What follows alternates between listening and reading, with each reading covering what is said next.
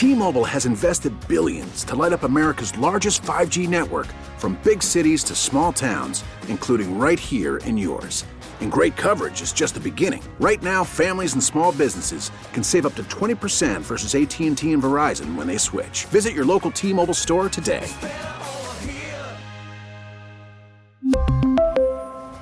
Plan savings with 3 lines of T-Mobile Essentials versus comparable available plans. Plan features and taxes and fees may vary. Worried about letting someone else pick out the perfect avocado for your perfect impress them on the third date guacamole? Well, good thing Instacart shoppers are as picky as you are. They find ripe avocados like it's their guac on the line. They are milk expiration date detectives. They bag eggs like the 12 precious pieces of cargo they are. So let Instacart shoppers overthink your groceries so that you can overthink what you'll wear on that third date. Download the Instacart app to get free delivery on your first three orders while supplies last. Minimum $10 per order, additional term supply. Now, with the MLB app, you can get baseball your way.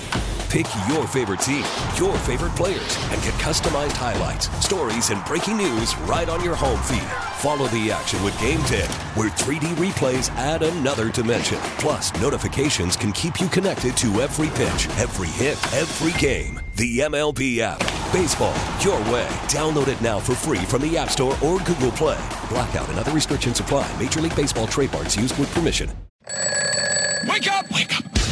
Mike Mulligan. Bears on the clock. Bears on the clock. Bears have the number one pick in the draft. There's all sorts of stuff floating around around that. We're finding out that Justin Fields did indeed, yes, unfollow the Bears on Instagram. Man, bro, I'm glad we're talking about it because people, why do people take social media so serious? Like, this and that. Like, I still mess with the Bears, this and that. I'm just trying to take a little break. I'm unfollow the Bears and the NFL, bro. I'm not just trying to have football on my timeline. It's it's something that I don't want to see in my timeline. I'm about to go on vacation. I don't want to see no football. And guess Mm, what? okay. Every Bears post, we want, Like, it's Phil, annoying. we want, Yeah. like, it's just, bro, like, it's time. David Haugh. Justin Fields sounded like he was welcoming the opportunity to set the record straight Yes. on whether or not he unfollowed the Bears on Instagram Never or followed. never, ever, ever, ever followed them in the first place. Mm. I know y'all mess with a girl, EQ, especially you.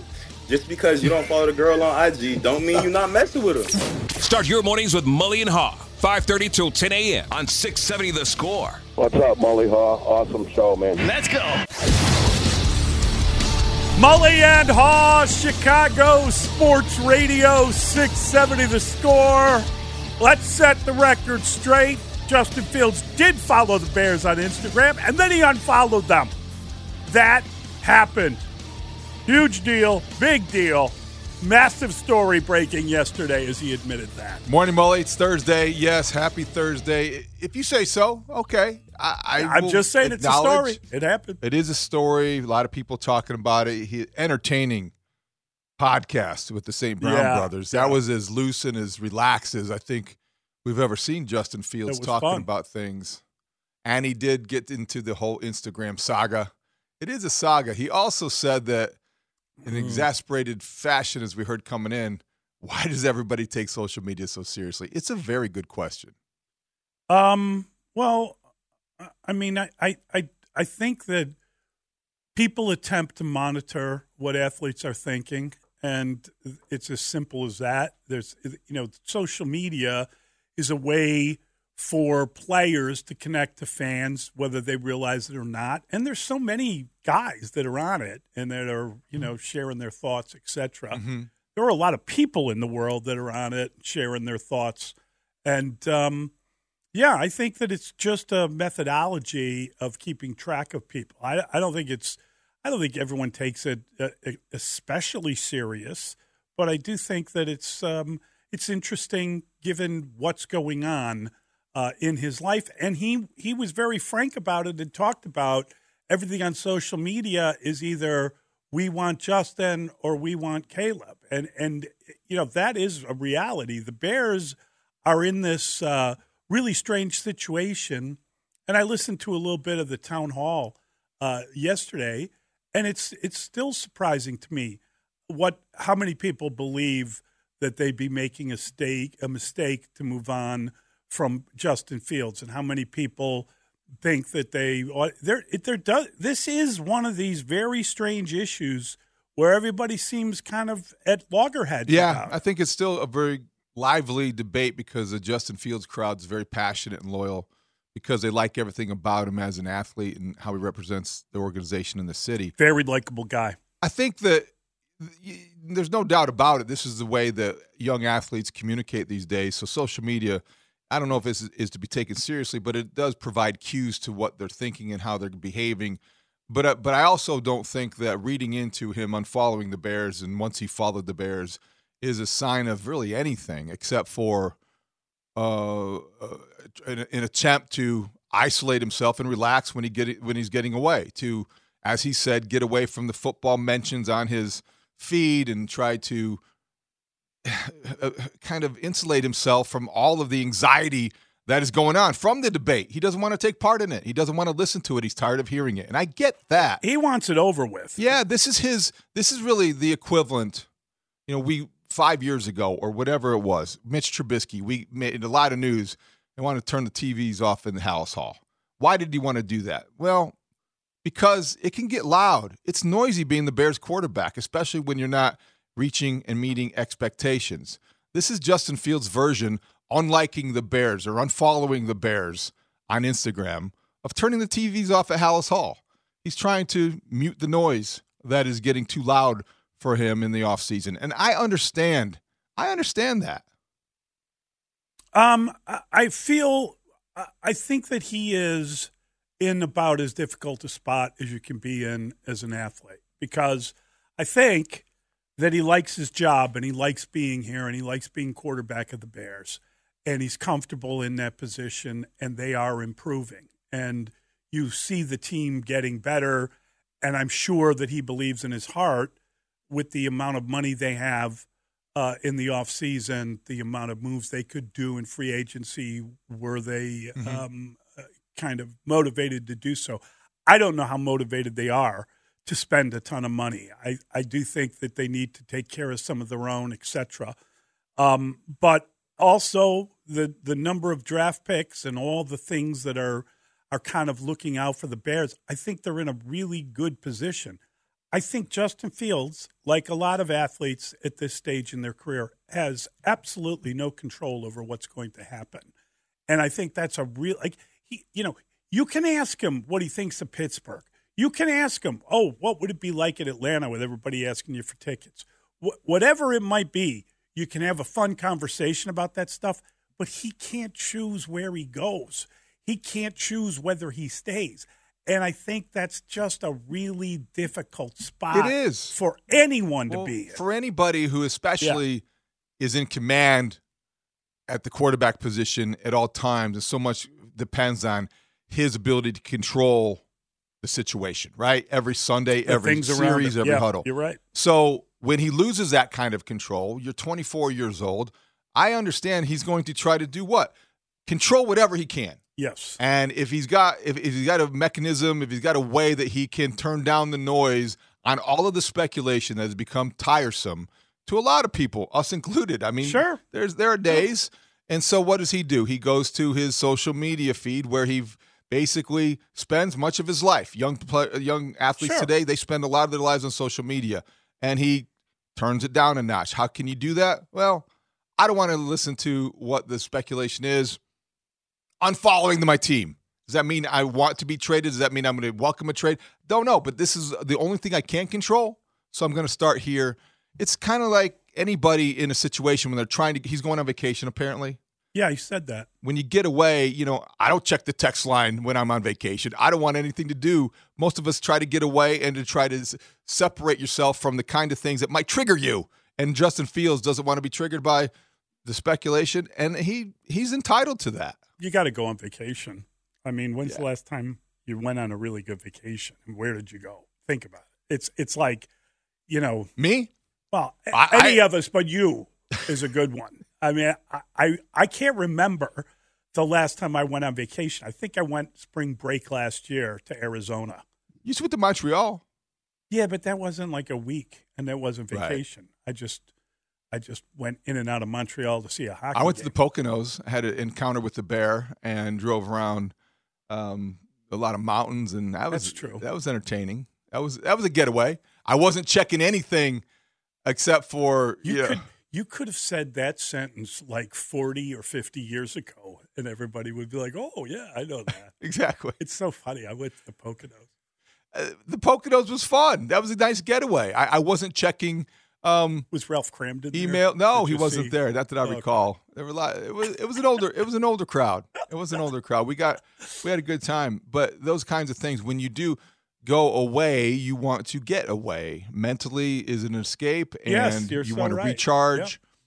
I don't blame him. I, I I I was more entertained by how candid he was with with a comfortable, uh, you know, with with a comfortable crowd, the St. Brown brothers, Sure. asking questions, and it was less of an interview as much as it was a conversation. Yeah, that was the best part of it. I also liked that he kind of badmouthed Detroit and talked about the late hits he gets there, and you know, Yeah. it, it was just fun. I thought it was good. It was fun. There's a lot of good stuff in there. It was worth listening to. if you're looking for clues or conspiracy theories to form, he was very complimentary of the Falcons and the players on the Falcons. He had uh, an awareness of what's going on there. He also said it would be difficult to play that close to home because his phone would be blowing up and people would be wanting tickets. yeah, that was. I wish he was that relaxed all with, the time. with the Bears beat, with the people that are around him, because that way he's already likable. We have Yeah. seen how popular he is. That's why this debate is so fierce, I think, at some point. But he's not always that natural and relaxed when he's appearing like on Wednesday uh, or Thursday uh, of game week because he's more, I don't want to say robotic, but he's certainly more rehearsed and, and controlled. Sure, sure. And and again, you know, you're playing another team and you're trying to keep things it, it's not it's not as relaxed an atmosphere as the off season sitting around talking to a teammate and his brother. Um I I did I did find myself uh, I did pause Oh, yeah. when I heard uh, they had a brief conversation about who's the goat in basketball and this is what we heard. We got the Jordan rules, and we, we I'm calling now from now on, as long as I'm here, the Patrick Mahomes rules. So you remember when Jordan was going through it with No, the Pistons? no, no. This is all those uh, guys. and I'm they- sorry, this is not it. No, the the uh, We'll get to Antonio Pierce. yeah, we'll get to him. that, that, But there was a he needs a history lesson too.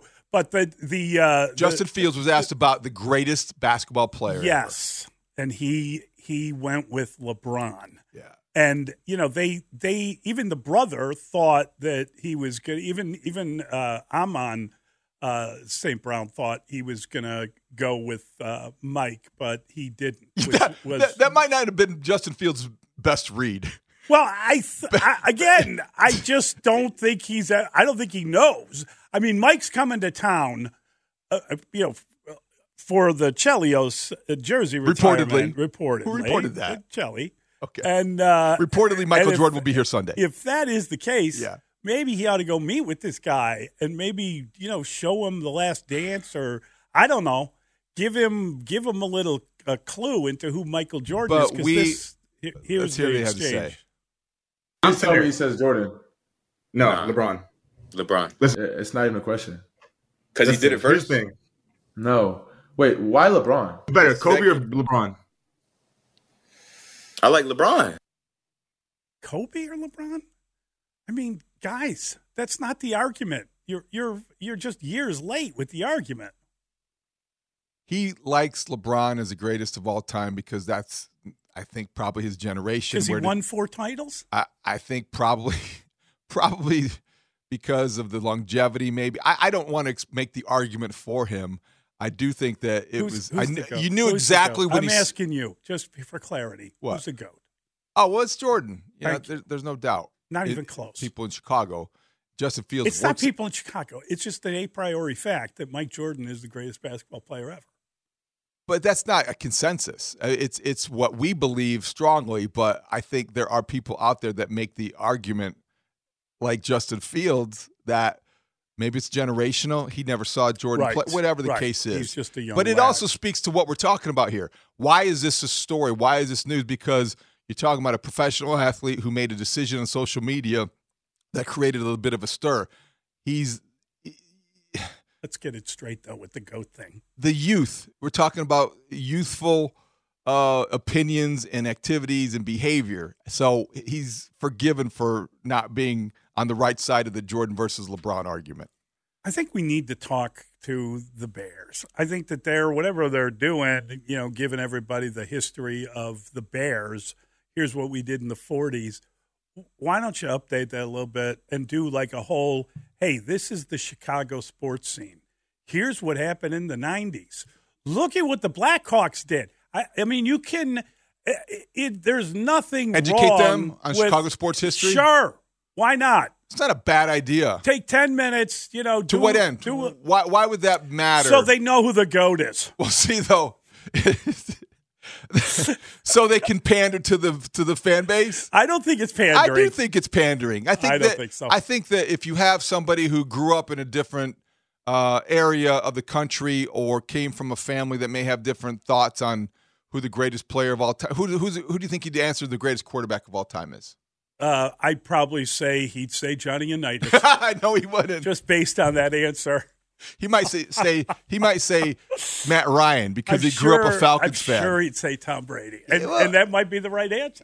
or he might say Mahomes. You know, or he might say I, I don't know. I, I don't get too He's got to know Tom. caught up on That wasn't that long ago. yeah. It was a couple of years ago. I know, but, but but it's hard to say. It's hard to predict. Yeah, I know. We believe what we believe, and there is not going to be any you know changing that, or we can argue that, we can defend that. I think these guys have their own thoughts, and I I was going to say Justin Fields grew up. He spent time in Ohio, but it wasn't like LeBron was there when he was at Ohio State. But Ohio State was what LeBron's favorite team, so maybe they have a connection there. Who knows? Yeah, Who maybe knows? there is a connection. I doubt it. Um, I, I also, you know, so that Justin Field stuff's great. We'll play you a lot of that audio and we'll discuss it and pick it apart uh, as we do every morning, and it's fun stuff. Did you read the Jerry Reinsdorf interview with Crain's? Yes. And I got to tell you, that's another one. You know, there's no audio of that, but we'll read you some of his comments and we'll pick apart some of the things he said. And and I was, I, I I've got to be careful how I talk about this because, as you know, I grew up a White Sox fan. I am a White Sox fan. I, I don't have a choice in it. I never had a choice in it. It was a a schoolyard thing. Um, I made sure that you know, I wasn't getting beaten any more than I did going to school every day, and I became a a Sox fan. Um, and it's where you grow up, and it's where your schoolyard allegiances are, etc. But I think that the Sox have been operating in a way over the last couple years that is kind of it's difficult. I know a lot of people that have fallen off as fans. I, I don't think you ever can say, "Well, I no longer like that." I quit. I quit following the way. I think that I don't know that you have a choice with that stuff. I really feel like I'm still a Sox fan. Would I wear a Sox hat? Absolutely. I used to wear one regularly, and I don't wear it as regularly. But if I see someone in a Sox hat, I'm kind of like, "Hey, Well- good for you." I, I I'm just saying that there's been a lot of things that have happened that have ostracized the fan base. I don't want to speak for you, but I think But you're Jerry, man, Yeah, woo. you're, you're speaking uh, on behalf of a lot of people who feel the same way because it feels as if, and I am not, I did not grow up a Sox fan. I grew up a Cub fan, but I, I have been here long enough to understand what's going on here, and it feels intentional because since let's let let's draw a line historically here. When things started to go downhill from from on the, from a baseball Yeah. perspective, from a PR perspective, was the moment they hired Tony La Russa.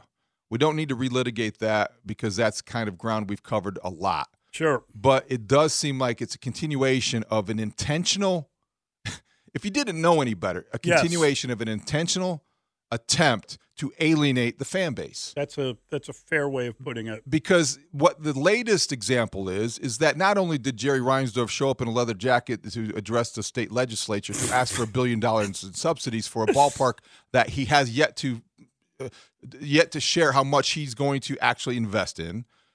A day later, he goes to Crain's Chicago Business, who I guess he now views as his friendly media outlet. Clearly. and he threatens to move and he cries poor Yes. that he can't compete because the ballpark is outdated. Whose fault is that? And how are you how are you in the same city as the Chicago Cubs and going to claim what he's claiming with the history that he has and not investing in a team? It just all rings hollow and Well- it smacks of hypocrisy and it's galling Yes. and upsetting. Yes. And I think that you have every right to be infuriated. Well, I, and again, I'm trying to separate uh, my feelings from my emotional feelings and my emotional response to what is more or less he's describing kind of a math problem, right? And and I I don't know that that they are necessarily wrong, but I do think you know you can't go up there and giggle about the idea of pursuing Ohtani and then wait a few months and say, "Well, we couldn't get Ohtani because of the stadium." It, it like you, it, these are these are not in uh, harmony. These ideas. He didn't say, "Well, you know, we got a real stadium problem." When he was asked about Ohtani, he said, "I can tell you, we're not going after Ohtani." it it is really difficult to sort of coordinate those types of comments and look at him as a sympathetic figure in any fashion. What, what, what part do you see him having a point? I, I'm curious. I think that I think that if the White Sox were to move to the South Loop and they were to get a new building and they were to be part of what was described as a four billion dollar project, and that is obviously not just the ballpark; it's all the surrounding The development, everything Yes. going on around it. So if Sure. that if that were to happen, I think that it would be a fantastic base for the team to remain in Chicago long term. I think there's a lot of positives that could come out of it. I just don't think Jerry should be the guy selling it. I, Sell the team and let the new owner with the deep pockets come in and be in charge of the project. Uh, The, pro- the problem is he wouldn't get the money that he wants and he wouldn't get all that he wants out of it. So it's difficult to look at Jerry and the history he's had with the White Sox and say, God, give this guy what he needs. No, Let's build this it- thing it- there's Jerry. too much baggage that he brings to every Exactly. conversation. That's but I'm just curious: do you think that because of the attendance certainty is why you think that it would be more lucrative for the White Sox in the South Loop? Do you think it'd be? I just, think they. I think they just. They, it would just be a massive uh, cash. You know, there'd be uh, there'd be money pouring in from all just because of the activity and the level of their investment I mean, it, it'd make them money. I, I'm, I'm not disagreeing. Of, I'm just trying to understand everything that the Cubs Yeah, get out right. of the out of the area, and they get out of the uh, you know the signage and everything else, and the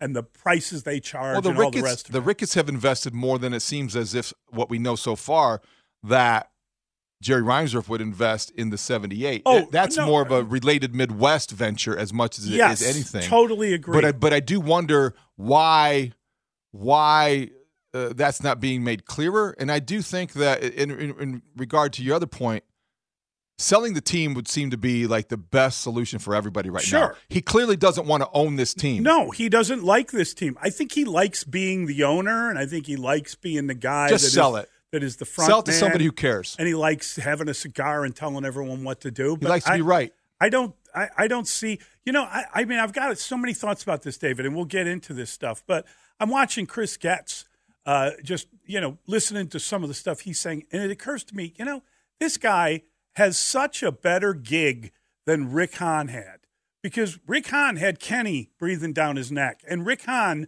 You know, when you want to go make a trade, oh, Kenny just traded Jake Burger. It, it, it- there is there is a different thing going on with the Well- dynamic now, which is probably good for the young general manager. No. I don't know. No, if- it's not. I don't know if he deserves the job he has, and I don't know if he's directionless. But all he has to worry about is Jerry's budget. That's it. He doesn't have anybody else kind of telling him what to do. Rick Hahn never had that opportunity. Yeah, I don't know how the comparison. I'm not saying that I, I Rick don't know. Hahn I don't know would about the been good at comparison to Hahn yet, but but I think that what Chris Getz is is doing is that the only thing he can. He's trying to basically take advantage of an opportunity that he's really probably not ready for Well, and, and- may not have been deserving. But I think what this the whole process is has done is it has exposed a flaw, the flaw in the in the void in the White Sox organization. Yes. Who is the team president? Who's the strong Nobody. voice, the front man? They don't the have one. They got Jerry. They're going cheap. They no, got, they no. got Jerry. Jerry is the owner slash president slash he's he's turned into right down to the members only jacket. He's turned into Al Davis. He's turned into Al Davis. which Michael is, Reinsdorf needs to Uh, get a floppy haircut Please no. to complete the picture. Yeah, well, uh, he's he's not what he once was. None of us are, but he's going to be 88 on Sunday. And with due respect, he needs to get ready to step aside. Him being the front man for this project, him being the singular voice for this organization, isn't working. No. he won't hear us. No. He is tone deaf. It Right. doesn't matter. We will still keep saying it because it's true. You need help, Jerry. Sell the team or get some. Sell the team would be a good answer. Uh, we got to get into all this stuff. We've got the pick six next. There's so many good stories, so many meaty, fun stories. We'll pick them apart. It's Mully and Haugh. It's Chicago Sports Radio, 6 7 to the score. T-Mobile has invested billions to light up America's largest 5G network from big cities to small towns, including right here in yours. And great coverage is just the beginning. Right now, families and small businesses can save up to 20% versus AT&T and Verizon when they switch. Visit your local T-Mobile store today.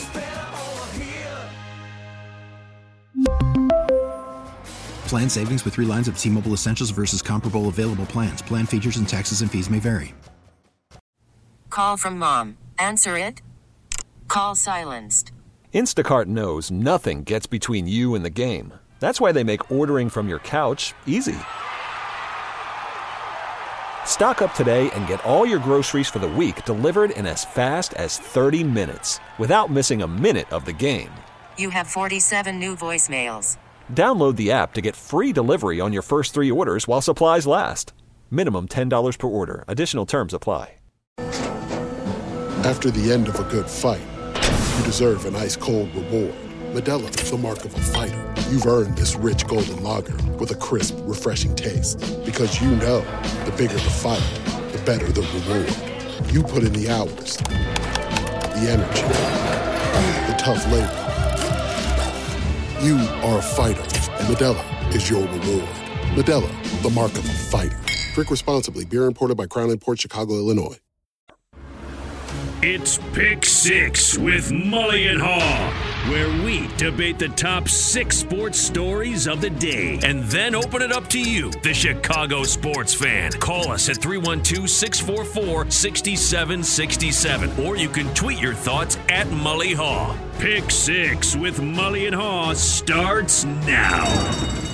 Now that Justin Fields admitted he did indeed unfollow the Bears on Instagram and also the NFL, can you understand his reasoning why? It's, it's something that I don't want to see in my timeline. I'm about to go on vacation. I don't want to see no football. And guess Mm. what? Every bit. Bears post. It's either Let's see drive, who you uh, follow. it's Nah, either let's keep see who you Fields, we want follows. Fields, it's either drive Caleb. So it's like, bruh, man, I'm tired of Yeah. hearing the talk. We want Like, it's Fields, annoying. we want Yeah. Caleb. Like it's just, bro, like it's time. You understand where Fields is coming from? Oh, absolutely. I mean, you know, that was that was really good stuff because that is an incredibly honest answer. And um, I'm sure that he's had his fill with this story. Um, I, I got a lot of time for Justin Fields. We talked about it repeatedly. I think he's a really high character guy. I think he's a really, really great athlete. And I don't know how he is as a quarterback. I don't know that he's going to get to a point where he leads the team to the Super Bowl. But man, you know, when you talk about intangibles at that position, the way he deals with teammates, the way he shows up for this off-season stuff because he knows how important it is for him to be there. He understands the responsibility that comes with the job. And I think there are so many really positive uh, parts. I, I just think he's a high character guy, and I, I really do uh, rate him uh, in that fashion. I, I heard Olin talk yesterday, and, and once again, you know, I, I kind of like this idea. It's not going to happen, and it can't happen. But if you were to hang on to this guy, go ahead, draft Caleb Williams. and have him watch this guy and how he operates and then deal with things in another year.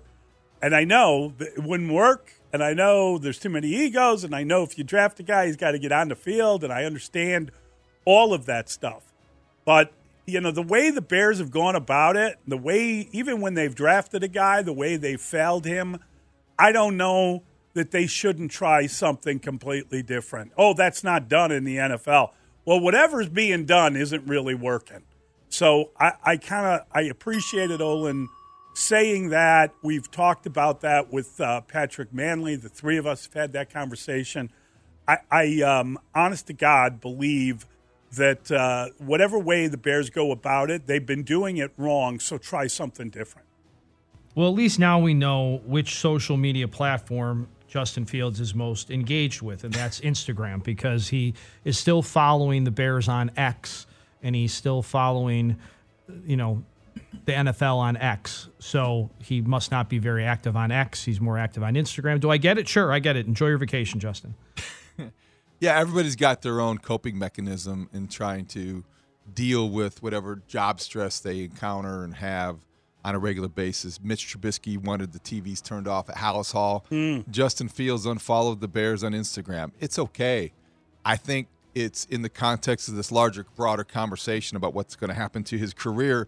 And when you're talking about the livelihood and future of a 24 year old professional athlete, yeah, it's going to get to him. You, we forget how young these guys are, uh, young men are, kids to some of us. I mean, they are really just beginning to uh, be fully formed professionals. And I think we ha- hold them to a very high standard because of what we see them do on the field.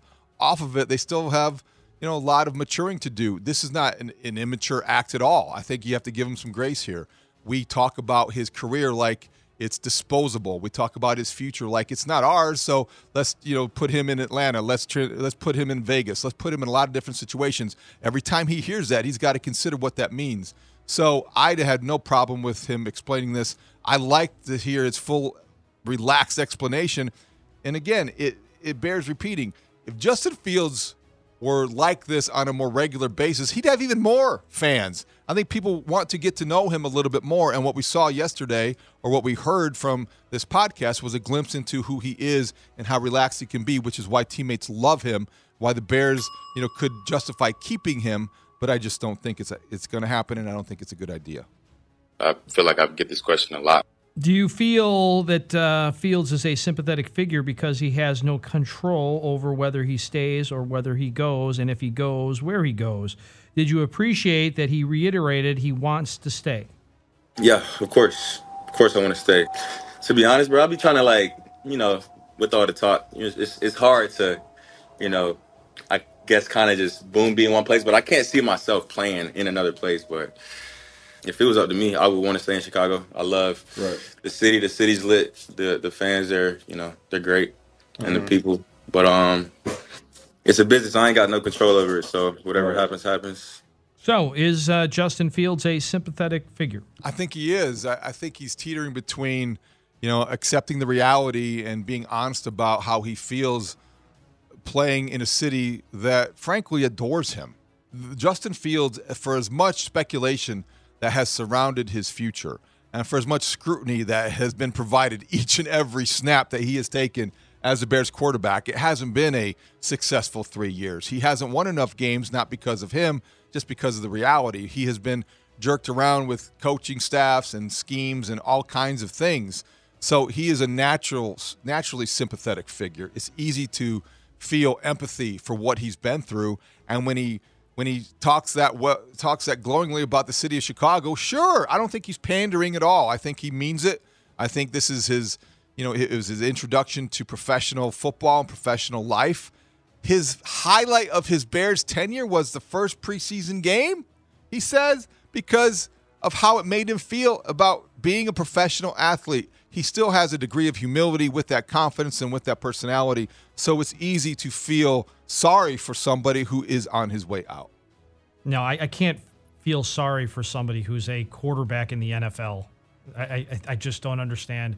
And if he's not a quarterback for the Bears, he's going to be a quarterback someone else, somebody else's QB one. So there's no sympathy here for that. Zero.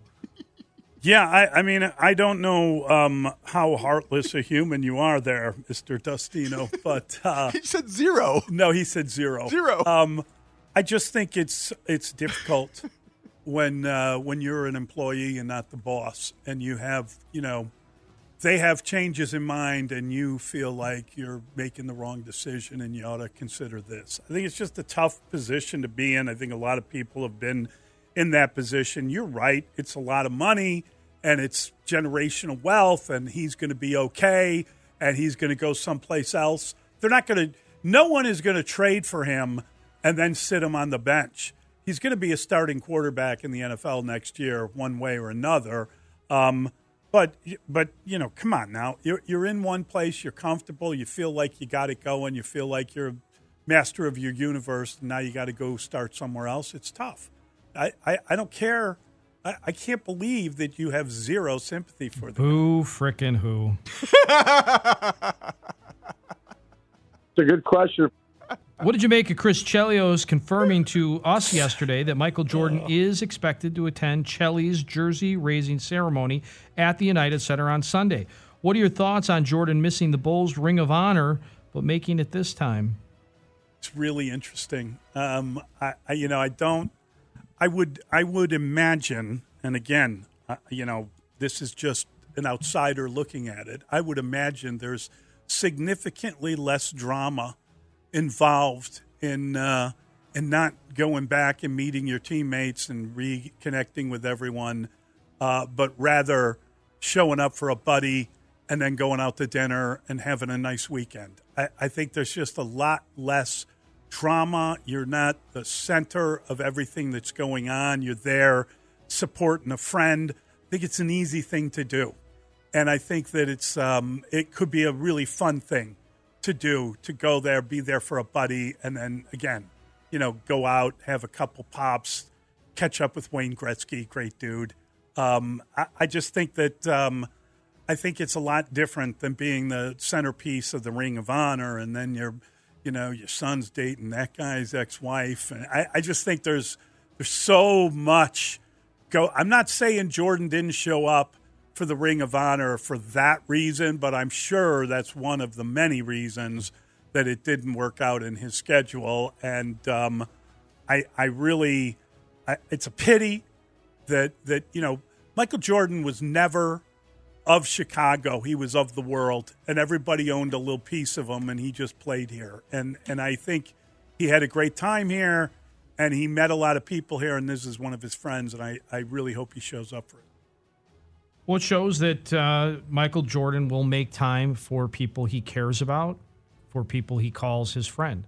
We've also got a couple of those guys that were at that uh, ceremony, the ring, the ring ceremony, or the the whatever they're calling the the Ring of Honor ceremony, that are going out on tour now in Australia. Yeah, I saw that to call BS on, on the documentary. Yeah. So, and, and, it's Pippen, Horace Grant, and Luke Longley. Right. Mm-hmm. So those three guys are doing a tour of Australia. Are going to go sit in front of uh, basketball fans there, and I have family there. I know they're huge Bulls fans. I don't know if they're going to Perth though, so I'm not sure if my cousin's going to get to go. To cover it? Um, but Wait, uh, Perth, Perth, is out back and beyond, right? Yeah, that's the uh, way out back back. Yeah. This shows that Michael Jordan will make time for his friends. And he does not have any friends, it appears, on the Bulls. And he definitely doesn't like the Bulls organization right now. Yeah, that was a bad move by him, I think. And, and uh, I dare I criticize Michael Jordan in Chicago, but I think he could have made the time to be here for the Ring of Honor. I think Chicago has always loved Michael Jordan more than Michael Jordan seems to love Chicago. I hope that Chris Chelios, our guy, we're celebrating him noon to 3 on Sunday. It's going to be a great day to be at the United Center. It's going to be a great moment for Chelly and number seven going in the rafters. We'll get into more of that later. I hope he's right, but I'll believe it when I see it. When Michael Jordan is on the uh, on the jumbotron, on the scoreboard video, waving to the crowd in his number seven jersey or whatever he's wearing on Sunday, I will believe it then. Until that point, I am going to have some doubts whether he's showing up. I just will, just based on history. And so it would be a tremendous, tremendous moment. Michael Jordan watching Patrick Kane celebrating Chris Chelios. Everybody's there. All of Chelly's friends, too. Who knows? Eddie Vedder showing up. Uh, is Gretzky going to be there? Gretzky's going. So that would be tremendous. Yeah. Gretzky and Jordan The great at the ones. same place. Sure. So I hope it all happens. I hope Jordan is here. I hope Chicago enjoys it. It's going to be a great day with or without him. Yeah, I mean it's a it's a big question. What did you make of Oakland head coach Antonio Pierce going on the Maxx Crosby podcast to compare the way his team played the Patrick Mahomes Chiefs on Christmas Day to the way the bad boy Detroit Pistons defended Michael Jordan back in the day? We got the Jordan rules, and we, we I'm calling now from now on, as long as I'm here, the Patrick Mahomes rules. Mm-hmm. So you remember when Jordan was going through it with the Pistons, all those guys in the 80s before he came Michael Jordan, Air Jordan, the Pistons used to whoop his. Anytime he came to the hole, elbows, filling them, love taps. We touched them. We in the head, mentally, physically, emotionally, spiritually. I'm touching you. So I show those guys Jordan getting his whooped. What do you think? The uh, Jordan rules for Patrick Mahomes by the Raiders. I think this will trigger a lot of people. Uh, here is my initial reaction. Antonio Pierce is a linebacker disguised as a head coach right now. And that mentality applies to everything that he does and how he views the football world every day, every snap, every practice. This is his way of trying to reinforce this idea that Patrick Mahomes is one of the greatest ever. To combat that, you need to do something special and different, and you need to put a, an image in, in in their minds. Well, okay, that's the dated reference he wants to use, even if historically it might be inaccurate. That's okay. He's a football coach. He's not a history teacher. People should have a more of appreciation and understanding of maybe the history of Michael Jordan's ascension in the Bulls and the Pistons, but Antonio Pierce wants to get his players thinking that they want to inflict harm on the best quarterback they will ever play against. This is his method. Uh, it, it worked. It worked once. I don't know how it will work again, but I think this is a young coach trying to look for motivational tools, and he found one, and he's going to use it again and try to use it again and again. Well, you just, I mean, cue up Autumn Wind by the great John Facenda in NFL films, you know, right? I mean, this is what they're going to do. You know, they're going to, you know, sweeping along, swaggering boisterously, his face and his weather beaten. You know, go ahead and, and, and pop Patrick Mahomes a couple of. He's a he's a listen. I talked about it the other day. He's a crybaby. He moans all the time. He complains and moans all the time about getting touched. And it bothers him. It throws him off his game. So continue to do it. Don't don't take a shot at his head illegally. But that's so Raider. I mean, you know, do Rough they have up. a Lyle Alzado currently on the uh, on, on the roster? Crosby. Right. Listen, this is the way you play football. And David's absolutely right. This is a linebacker mentality in a head coach. And so, what you want to do, and Al Davis used to say it back in the day, you want to hit the quarterback. You want to hit the quarterback. He needs to be on the ground, hurting, hit hard, six plays into the game. You got six plays to get your first damaging hit to the quarterback, and you better be doing it repeatedly. That's football. The Jordan rules, somebody needs a lesson on the Jordan rules. This, you know, go ahead, rush the quarterback, get the inside rush, hit him from inside. No one likes that. Tom Brady didn't like that. No quarterback ever has enjoyed getting beaten by a, defensive team. But this idea that that's the Jordan, the Jordan rules were where the foul comes from. If Mike's going, and he was already Air Jordan, just so you know. I- If Mike's going to the hole, here's what you do: you clean him out. This, the Jordan rules were not in the in the rules of the game. It was how you cheap shot a guy. And and I get it. Go out and brag about how you got the Mahomes rules and man, we beat him up on Christmas Day. But you're telling every official in the league they're going after this guy no matter what. There's going to be illegal hits. You better be aware of it. I I just think it was better to keep your mouth shut than to kind of brag about how you managed to beat the Chiefs before they won the rest of their games, including the Super Bowl. Come on now, win, Raiders, win football games. This is nonsense to me. Terrific question. Need to get that answered. Don't have it for you today. That's the voice of uh, Bruce Levine. He'll be with us later this morning, talking Cubs and talking White Sox. What did you make of Jerry Reinsdorf telling Crain's the White Sox need a new stadium in order to compete? The quote, the economics of baseball have completely changed, end quote, Reinsdorf said. The owner said that the rate, quote, at the location where we're at now cannot generate the revenue needed to pay those salaries, end quote. Your reaction? Not good. My reaction isn't good to it, frankly, because um, I, I, you know, don't put on the poor mouth when you're one of two teams in baseball to never give out a hundred million dollar deal. It, it's just you've got plenty of money. You've had plenty of money. This is not what the problem is. It's the way you've put the team together. It's the way that you've operated. Um, I, I just feel, I just feel like Jerry is not the front man for this story. They're making a mistake by Jerry. There's an emotional reaction to Jerry when Jerry starts telling you, oh, you know, the team's going to move if you don't do it, uh, they'll end up in Nashville. You're the guy that went and met with the mayor of Nashville, right? What was that for? This is a this guy has been running the same kind of shell game on the people of Chicago, on the people of the state of Illinois for years. That's how he got the building he's in now. And now he's going to blame the building. You got the biggest sweetheart deal in the history of stadiums. And now you're blaming that for why the team isn't good on the field. Give me a break. No one feels sympathy for you or thinks that the, uh, if you don't build this for Jerry, the team is leaving. Look, sell the team. Let somebody else with deeper pockets come in and, and build the area up, get that money for themselves, not for you, and, uh, and maybe the team will then follow and be really good. But you need one of these deep pocket owners. And, and, you know, Jerry can claim, well, the move is to get out of town. No, it isn't. You, there is a fan base here. There is an opportunity on the 78th. Just get someone with deeper pockets.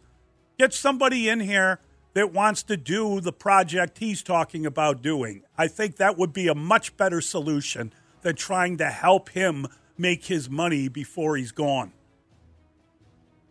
I'm far from a businessman, far from an English major, but we all have heard the phrase location, location, location. And what I'm reading, my, I think my reading comprehension is pretty good.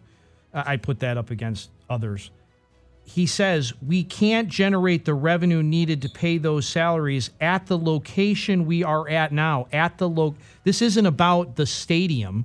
It's not that the stadium's not good enough. Where the stadium is at is not good enough to generate, as you guys talked about, kind of a Rickettsville.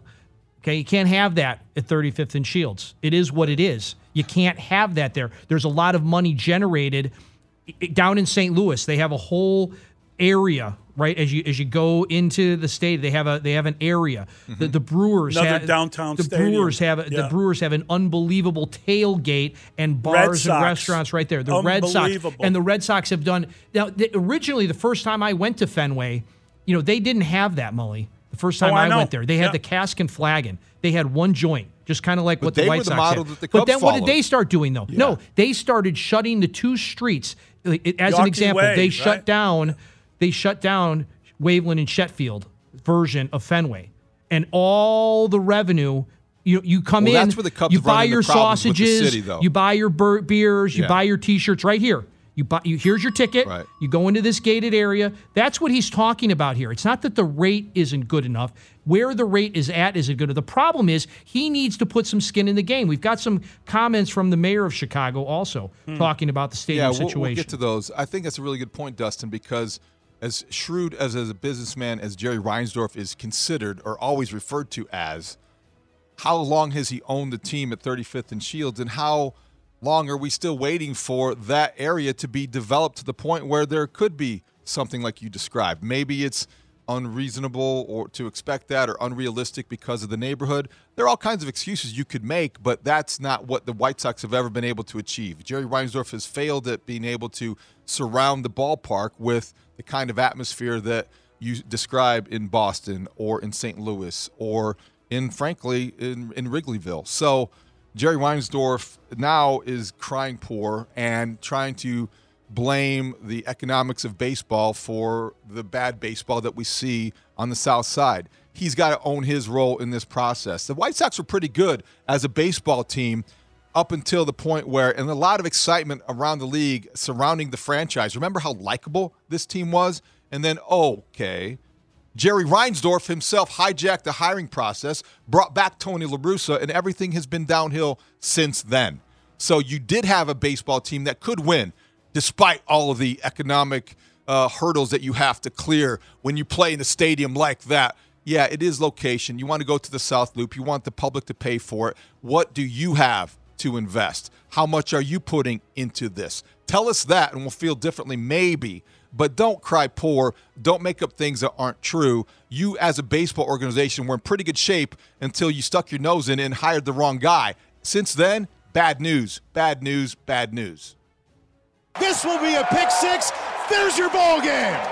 What do you make of the Pedro Grifol reaching into the Matt Eberflus uh, bag of acronyms, replacing the HITS principle with the FAST doctrine? FAST, F A S T, according to James Fegan of Sox Machine, stands for fearless, aggressive, selfless, and technically sound. Are your eyes rolling? Yeah, that's a hard one. I, I don't think that it really is as genuine. At least with Eberflus, that was a day one mantra. That was the thing he tried to at least introduce, and we could mock, and everybody keeps on going back to it. But with Pedro, this is year two, and he's he's going uh, into the fast doctrine, if you will, or the should be F A S T S. Technically sound, it ends with an S, so I don't know. That's kind of hard to say, though.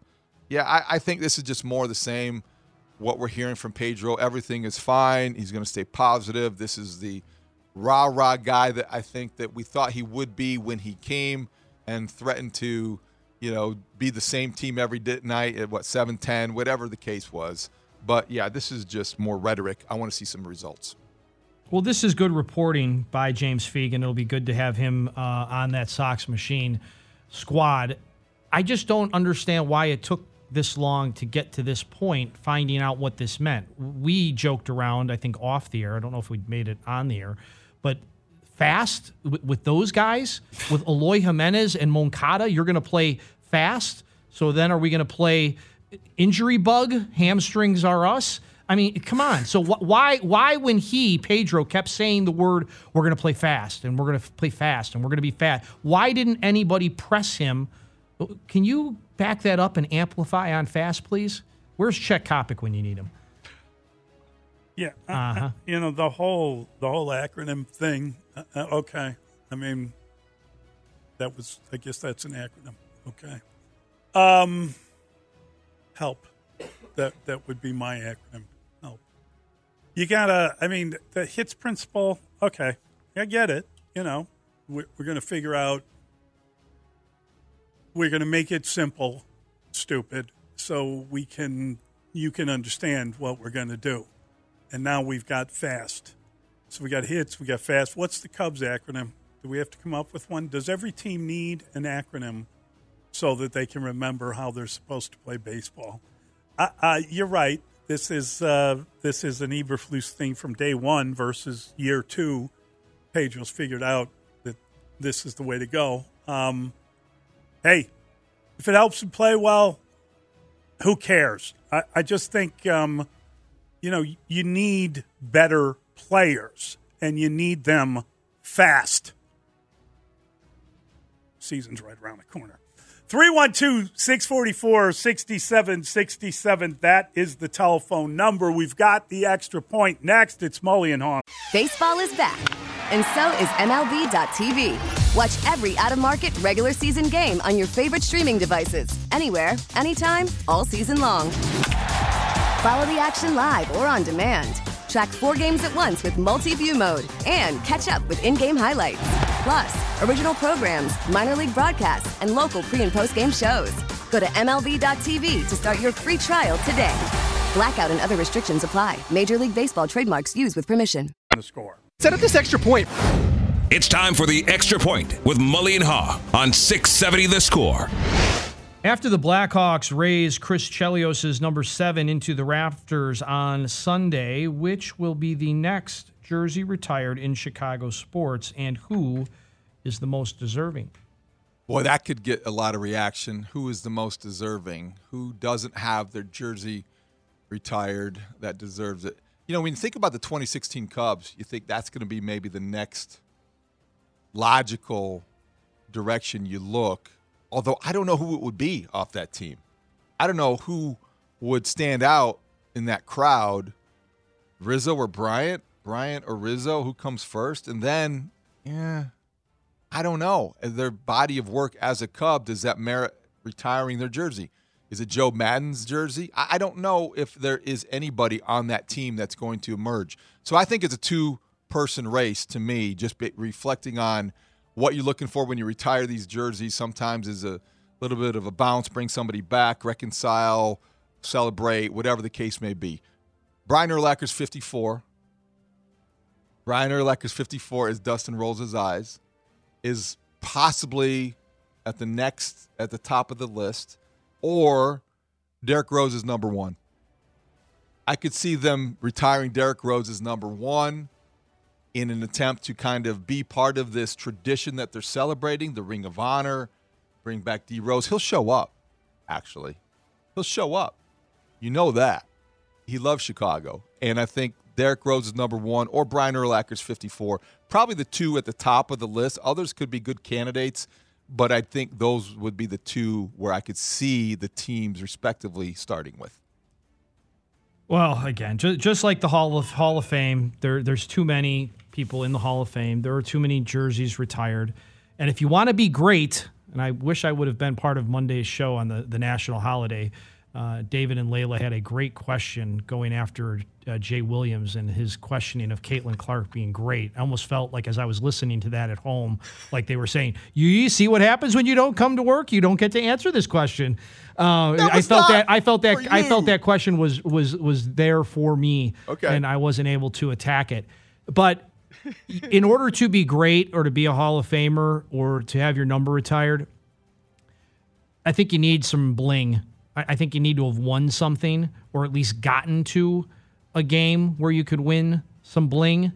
Uh, uh, Derrick Rose, no shot. Okay, no no shot. Here here's the problem with the Bears, and I, I've actually looked into this, and Mully, you may know the answer, so please jump in. There are too many numbers retired. They don't have enough to. well, I've heard Yeah. that the, the NFL has told the Bears that they can't retire any more jerseys. They're not allowed to because of the number. But Is that still valid with the changes to the whatever number? You could wear zero and play linebacker. All right. Well, that's a good that's a good point. But there's like you know the Celtics have guys wearing sixty, right? But how about after let's say thirty years?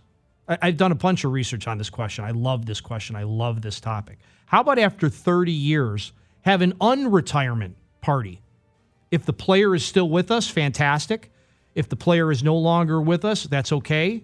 Sorry for their passing, but let's have the the family show up and unretire the number and and and tell the fans of today why that number matters to your organization and let a current star player wear that number assuming they want to wear that number. Um, yeah, I don't want to unretire any numbers. Um, I, I do think that the next guy should be Ozzie. I think Ozzie. Oh, I love that. Um, I love that be- answer. Yeah, he would be the guy that they should retire his jersey because he was here.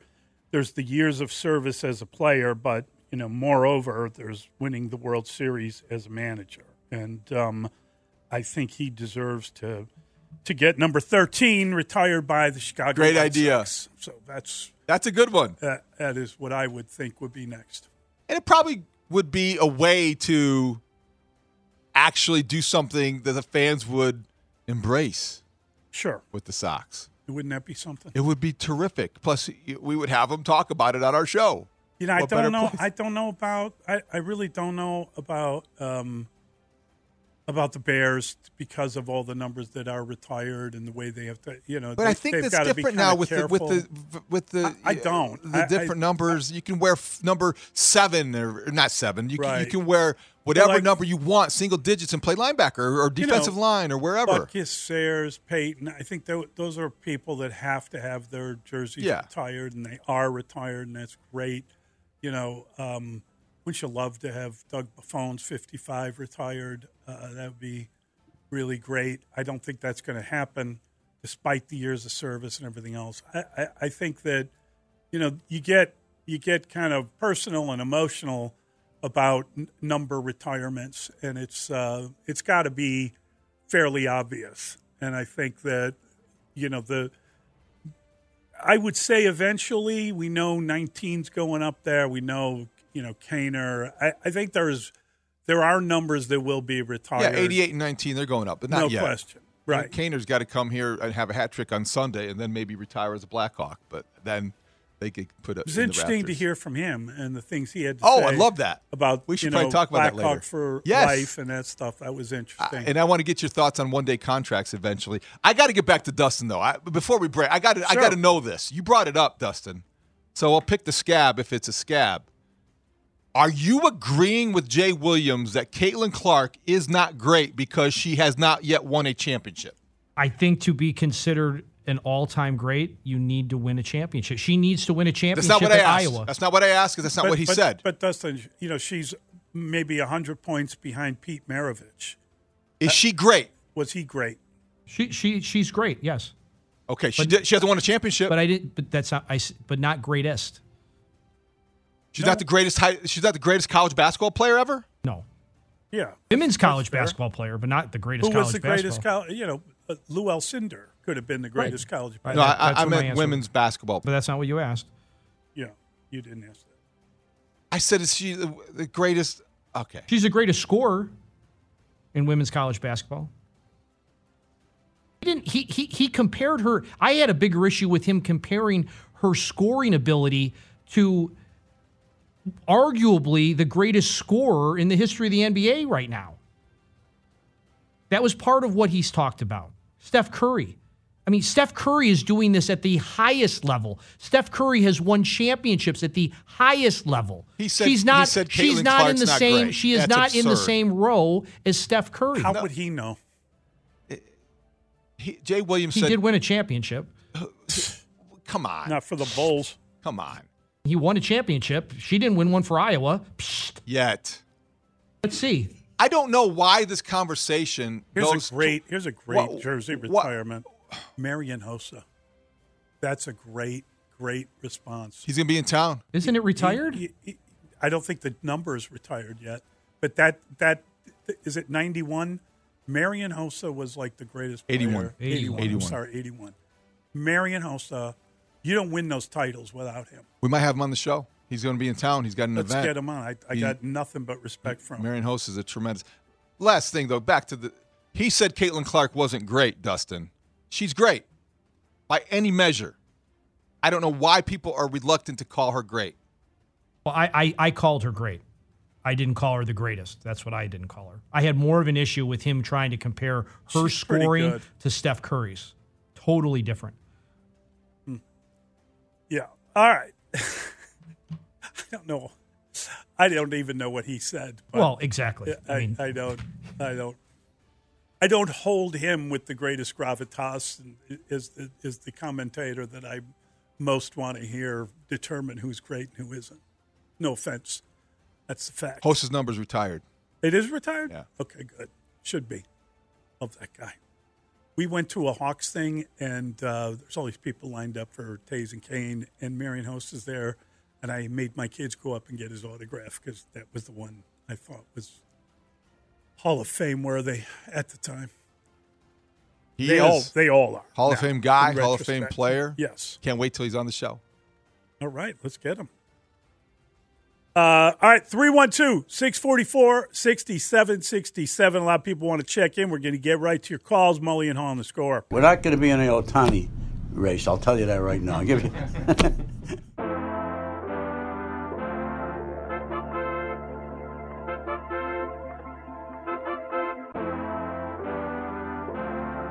Mully and Haugh, Chicago Sports Radio 670, the score. Yeah, that's funny.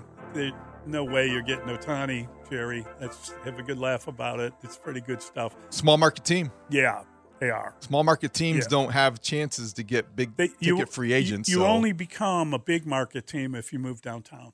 So Uh, if you give me a billion Where- dollars, Where, where does the line? Where, where does that line in Chicago and the South Side? Where be, if you move past it far enough north, you become a big market team? Is it? yeah.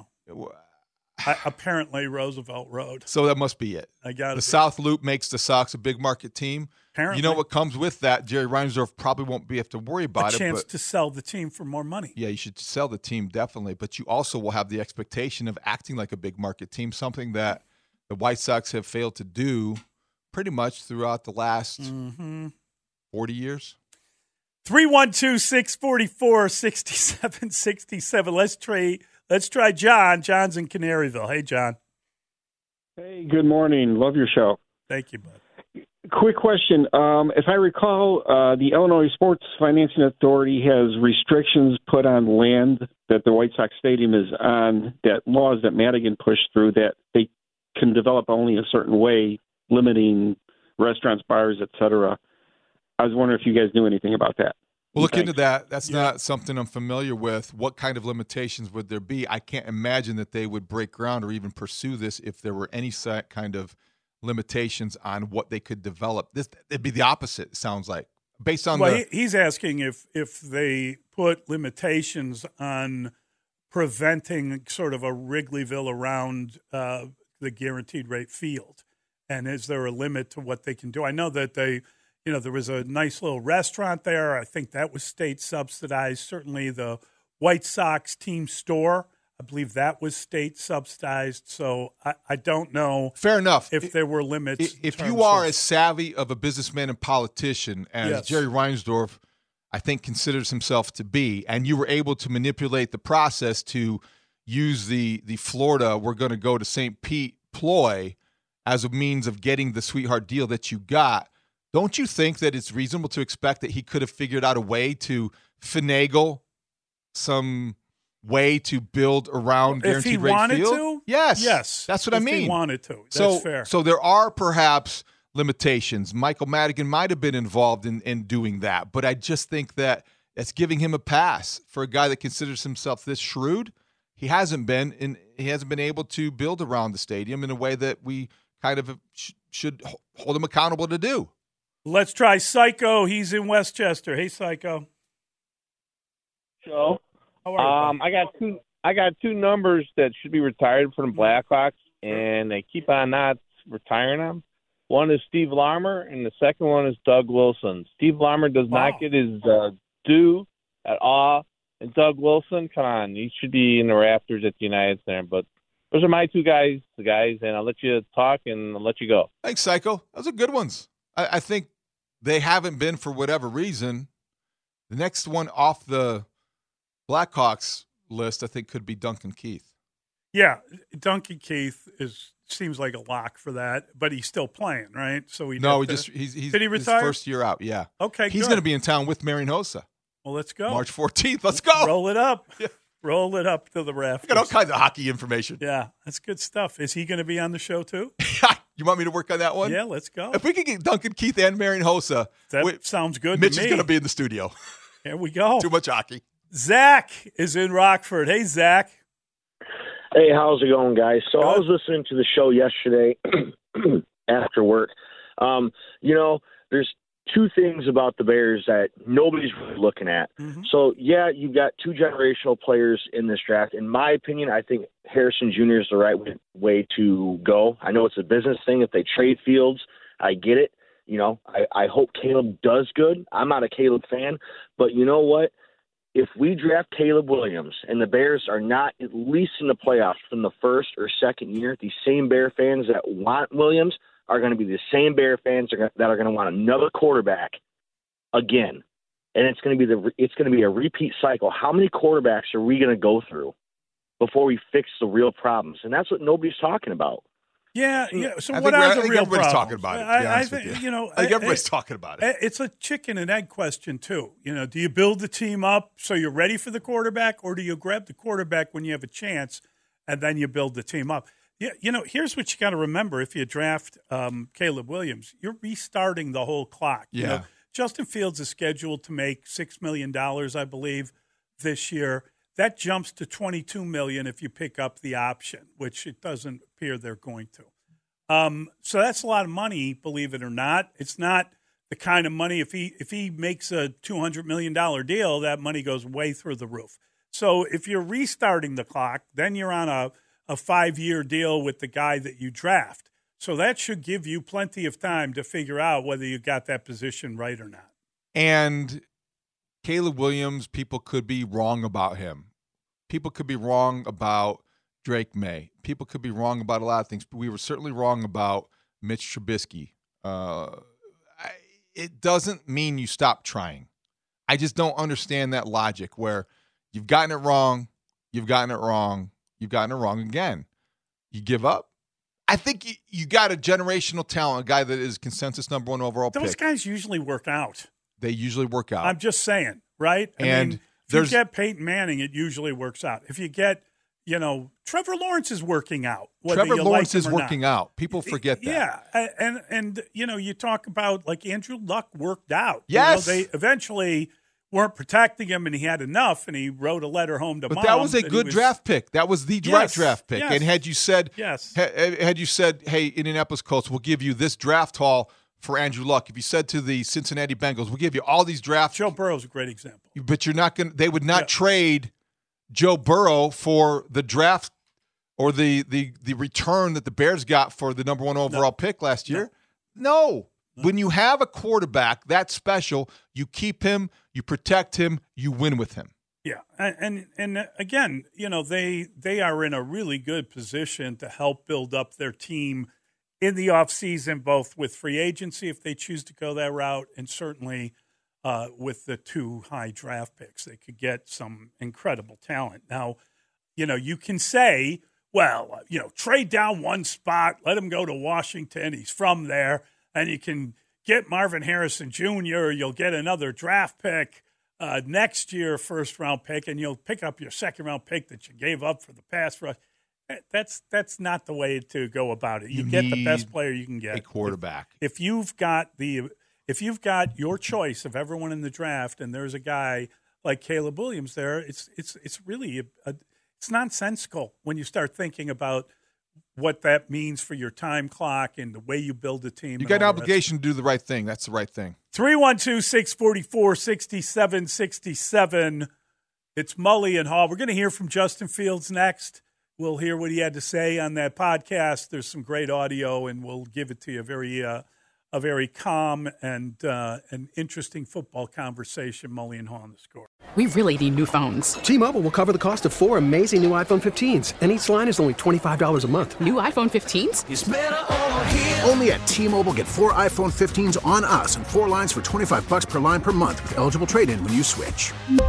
Minimum of four lines for $25 per line per month with auto pay discount using debit or bank account. $5 more per line without auto pay, plus taxes and fees. Phone fee at 24 monthly bill credits for well qualified customers. Contact us before canceling account to continue bill credits or credit stop and balance on required finance agreement due. $35 per line connection charge applies. Ctmobile.com. Protect oh, your oh, vehicle's engine with a full synthetic oil change and save with Mobil One at O'Reilly Auto Parts. Purchase five quarts of Mobil One full synthetic motor oil and receive a $10 O'Reilly gift card after rebate. See store for details. With your Mobil One purchase, you'll also receive two times points during O Rewards Bonus Points Month at O'Reilly Auto Parts. oh, oh, O'Reilly Auto Parts. Baseball is back, and so is MLB.tv. Watch every out of market regular season game on your favorite streaming devices, anywhere, anytime, all season long. Follow the action live or on demand. Track four games at once with multi view mode and catch up with in game highlights. Plus, original programs, minor league broadcasts, and local pre and post game shows. Go to MLB.tv to start your free trial today. Blackout and other restrictions apply. Major League Baseball trademarks used with permission.